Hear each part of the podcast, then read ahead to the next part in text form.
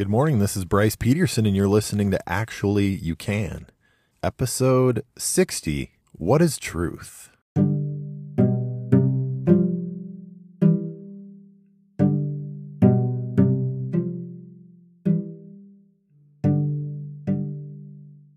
It's hard to believe that Thanksgiving is next week. It's equally hard to believe that it's going to be at our house this year.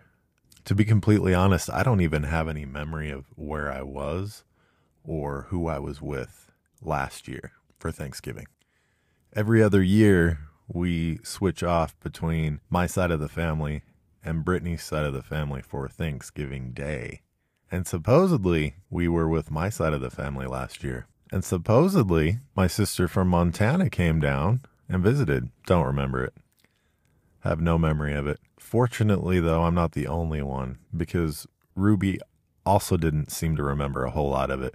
She found some pictures in her phone that could demonstrate where indeed I was and who I was with on that day. She has evidence to support the claim and maybe even prove the claim of where I was last year on Thanksgiving. What is truth anyway? The topic of today's episode. What is true? When I was in college, one of my favorite classes was philosophy. I only ever took the one philosophy class, but I loved writing papers in there. I really enjoyed the fact that I couldn't tell whether or not our instructor was a member of the church or active member of the church. You know, in, in Utah, there's a sporting chance that someone could be a member of the church, anyone you see. There, there's a sporting chance of that. But he managed to do a very good job of concealing his personal identity and presenting things, the different concepts and the different philosophers of days gone by and some of the ones from not so long ago, and just looking at them for the ideas for what they are. In these classes, the most memorable part of it all is it really puts you in a position to ask questions about what is true. And we really should. I mean, it's not like we have to be doing anything, but there's a fine, gritty opportunity to reevaluate our positions as we move through this mortal experience. Line upon line, precept upon precept. We may be at times wearing mental training wheels. And at some point, we no longer need those things, and the training wheels come off, and we can more effectively navigate and get a little bit more creative in the paths that we're able to take without those training wheels. Now, where we get into a bit of trouble when it comes to truth is sometimes we get upset about the truth. We want to resist the truth or ignore the truth or wish that the truth was something other than what it is. I don't remember which specific philosopher this was. Uh, I want to say it was either Aristotle or Plato, but there was the idea of reality itself, which is inherently completely agnostic to what anyone thinks about it. They're the facts of the universe, the historical facts, things as they truly are. And as human beings, as perceivers of the universe, we are only experiencing a reflection of reality, just a reflection. And depending on what lenses we're looking through, what perspective we're taking, that's going to impact our version, our reflection of reality. I think it's key to acknowledge the fact that at any given time in our lives, we are never in possession of all of the facts about anything. And it's dangerous for us, or I would say limiting for us for sure, to assume that we are in possession of all the truth. We're just not. In this world, there's always something that we don't know. Our perception on reality is our perception and our perception alone.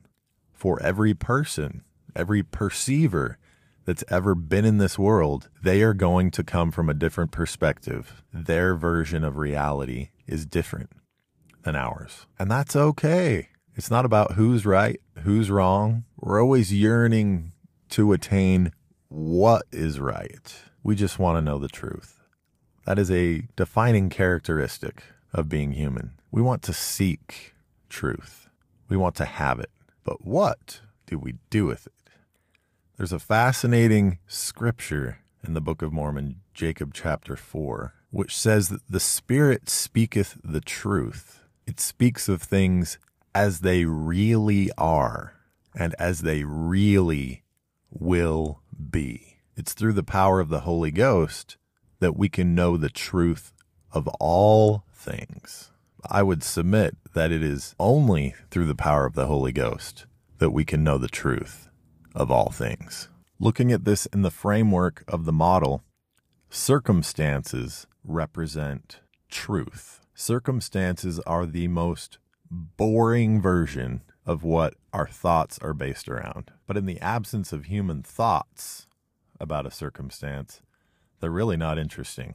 I've heard it said like this circumstances make very boring news headlines. They don't bring with them very much curiosity, they don't bring with them judgment, they don't bring with them assumptions. But the clickbait kind of headlines, those have human thought inserted into them, which carry with it some kind of emotion. For instance, so and so politician blasts other politician over nefarious claims. So there was something true that happened.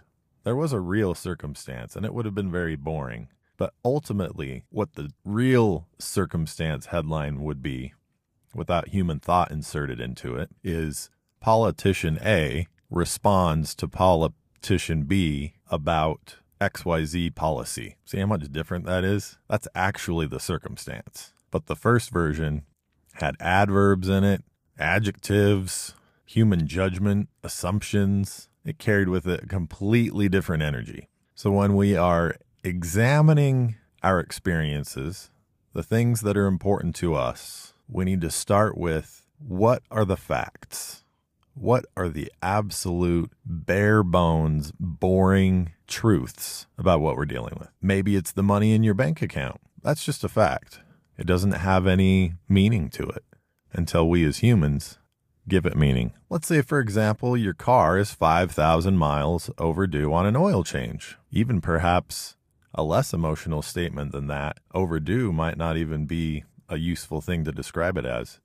Your car 5,000 miles ago, according to the Jiffy Lube recommendation, was ready to receive an oil change. It's important that when we look at the circumstances of our lives, that we really do start from square one and just examine the facts. And then we can have thoughts about those things, whatever we want, whatever kind of behavior that we're after, that's going to determine what we need to think because our thoughts are going to drive our emotions and our actions flow from that.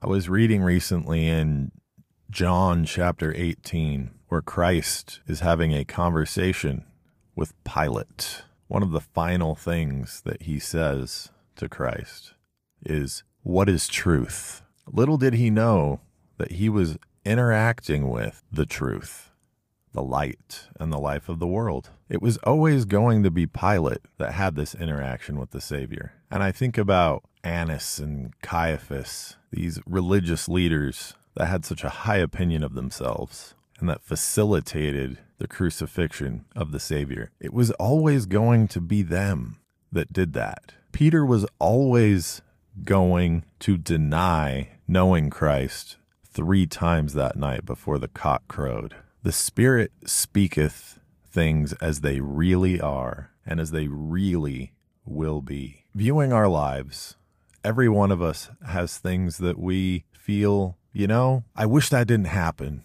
to our family. I wish I never did that. I wish I never went down that road. Why were we afflicted in this way with this disease or this loss or this calamity or this tragedy? I'm not sure how useful the question why really is. Whatever it is that we're fretting about or lamenting over, there is the bare bones version of the truth of what that thing is. And from there, we experience our reflection of it. But with the assistance of the Holy Ghost, as we plead for God's insight, for us. We can see things as they really are and as they really will be.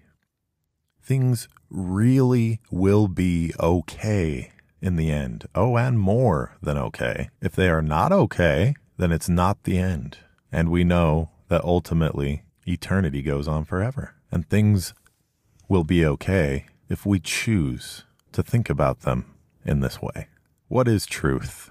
Let it be our pursuit. And that's it for now.